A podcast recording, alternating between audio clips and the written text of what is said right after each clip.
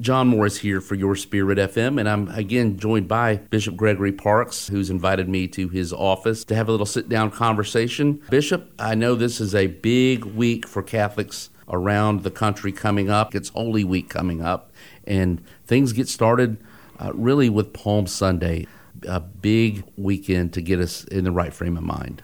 Very much so, John. Uh, Palm Sunday marks the beginning of Holy Week. We enter into this very sacred, very special time of the year for Catholics and for Christians, where we once again journey with our Lord. From Holy Thursday, from his entrance into Jerusalem, first of all, on, on Palm Sunday, to the upper room uh, on Holy Thursday. Uh, we, on Good Friday, of course, recall his passion, his suffering, and of course, his crucifixion and then on Easter Sunday, uh, celebrate the joy of his resurrection. It's a very special time for us.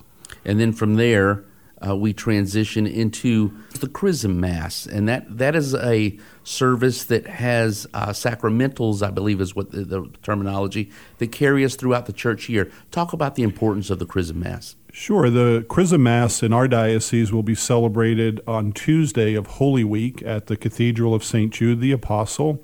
Uh, all the faithful of our diocese are welcome to attend. Uh, our priests and deacons and religious will be there as well. Uh, there's two primary things that we do during the Chrism Mass.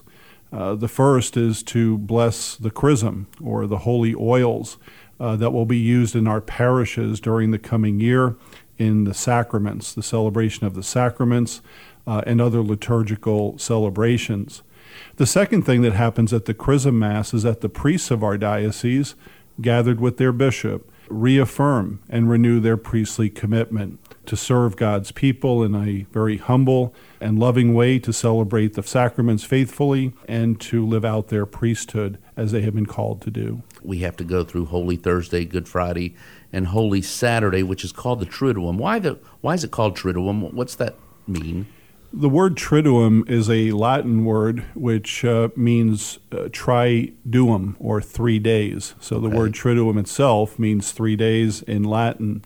And that refers to the celebration, as you mentioned, of Holy Thursday, Good Friday, and then concluding with Easter Sunday. The focus on Holy Thursday would be the Eucharist, and uh, there's a lot of visual symbolism for the feet washing as well. Again, Holy Thursday, there would be three primary things that the church celebrates uh, on Holy Thursday.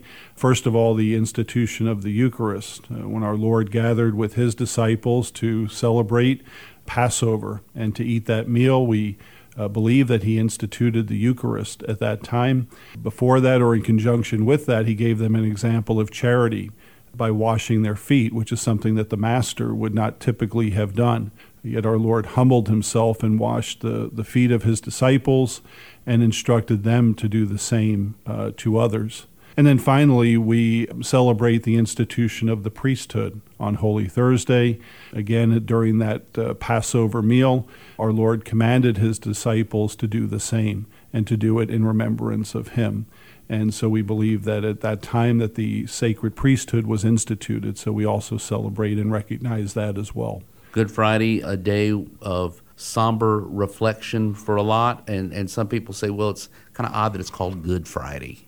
Yeah, it's interesting. I, I often thought that myself. Again, I guess a, a way to look at it would be that uh, while we are certainly sorrowful that our Lord had to suffer, uh, the great suffering that he did and, and ultimately die a, a, horrific death for our sins, we're also grateful uh, that he did uh, out of his love for each one of us and for the forgiveness of our sins. So, yes, it is a, a day to be sorrowful, but also a day in some way to be grateful that the Lord did what he did for us. And finally, uh, the Easter Vigil and then the Easter Sunday Masses, the culmination of uh, Jesus' life and resurrection, and a great day for a lot of people coming into the church. Well, that would be the, the highlight of our, our liturgical year as, as Catholics would be, uh, first of all, to celebrate the Lord's resurrection.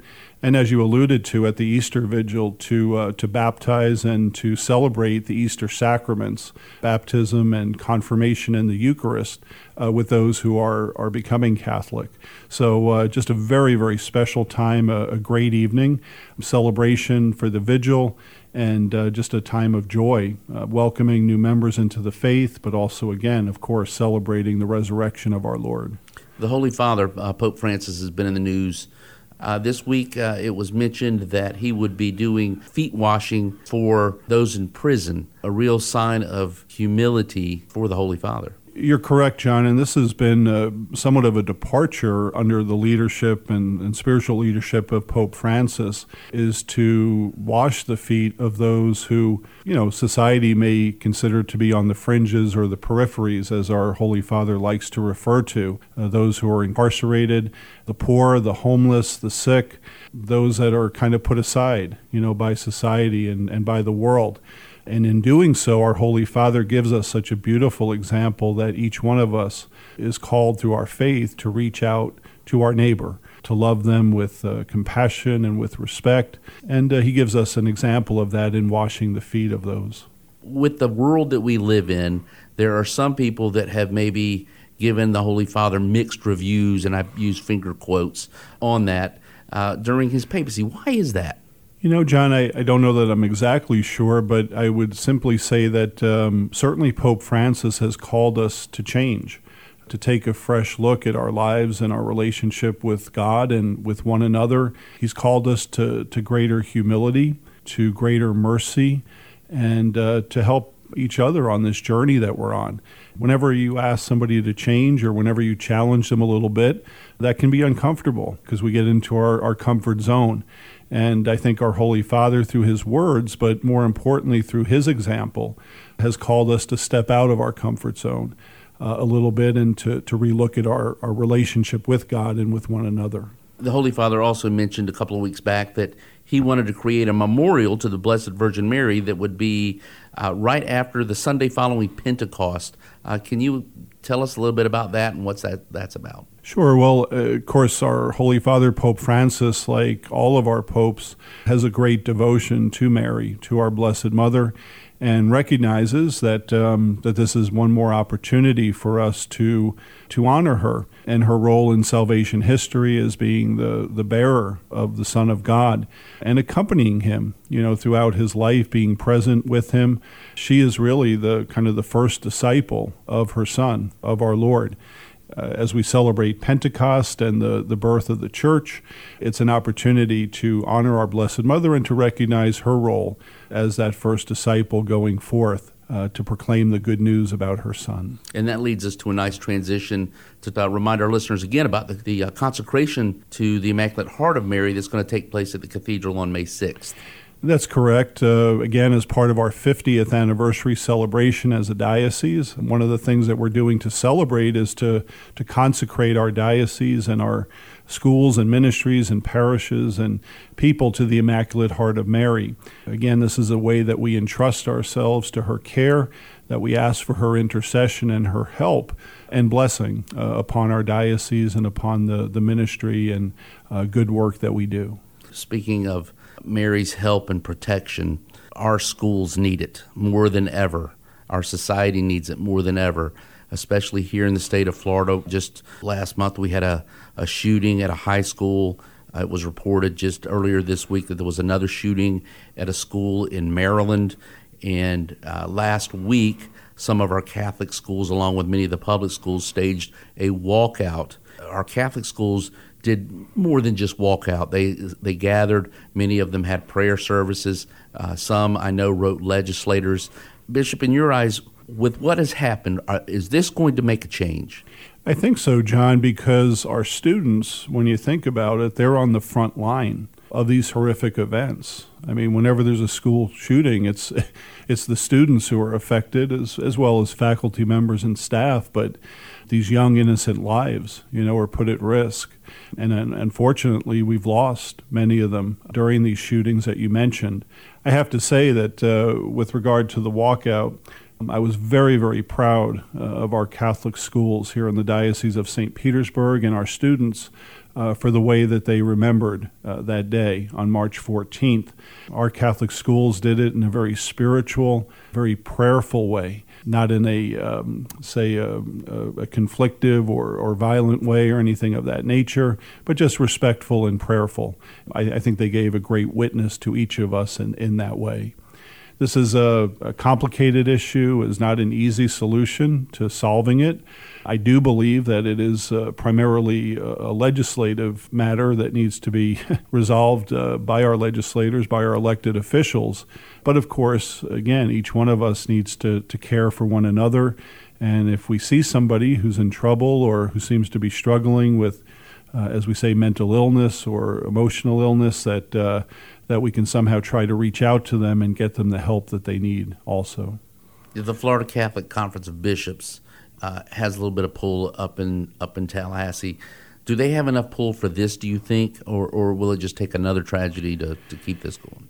I hope it doesn't take another tragedy. That that would be terrible. But I would say, yeah, the, the Florida Catholic Conference of Bishops uh, will be advocating for legislative change on this matter but I just I sense that there's such an outcry at the moment, as you mentioned, from students, and, and, their voices do carry a lot of weight. But just in general, from among people, I think we're all just tired of of hearing about these things and realizing the just the the, the horror uh, uh, of what happens when somebody comes in with evil intentions into one of our schools and uh, is intent on, on bringing harm to our students and teachers. So I just think there's a momentum right now. I hope that it will continue, and I hope and pray that it doesn't take another tragedy like this to bring about change. I saw on your Twitter post recently, and if somebody wants to follow you on Twitter, by the way, how do they do that? Twitter would be at Bishop Parkes. That's P A R K E S. Okay, so I saw on your Twitter that you were in Washington last week for CRS meetings and board meetings, and you met with uh, some of the state representatives for our nation's government. How'd that go? It went very well. Uh, one of the positions that I hold now as a bishop is I'm on the board uh, of directors for Catholic Relief Services. Catholic Relief Services, or CRS, is the international aid arm of the bishops here in the United States.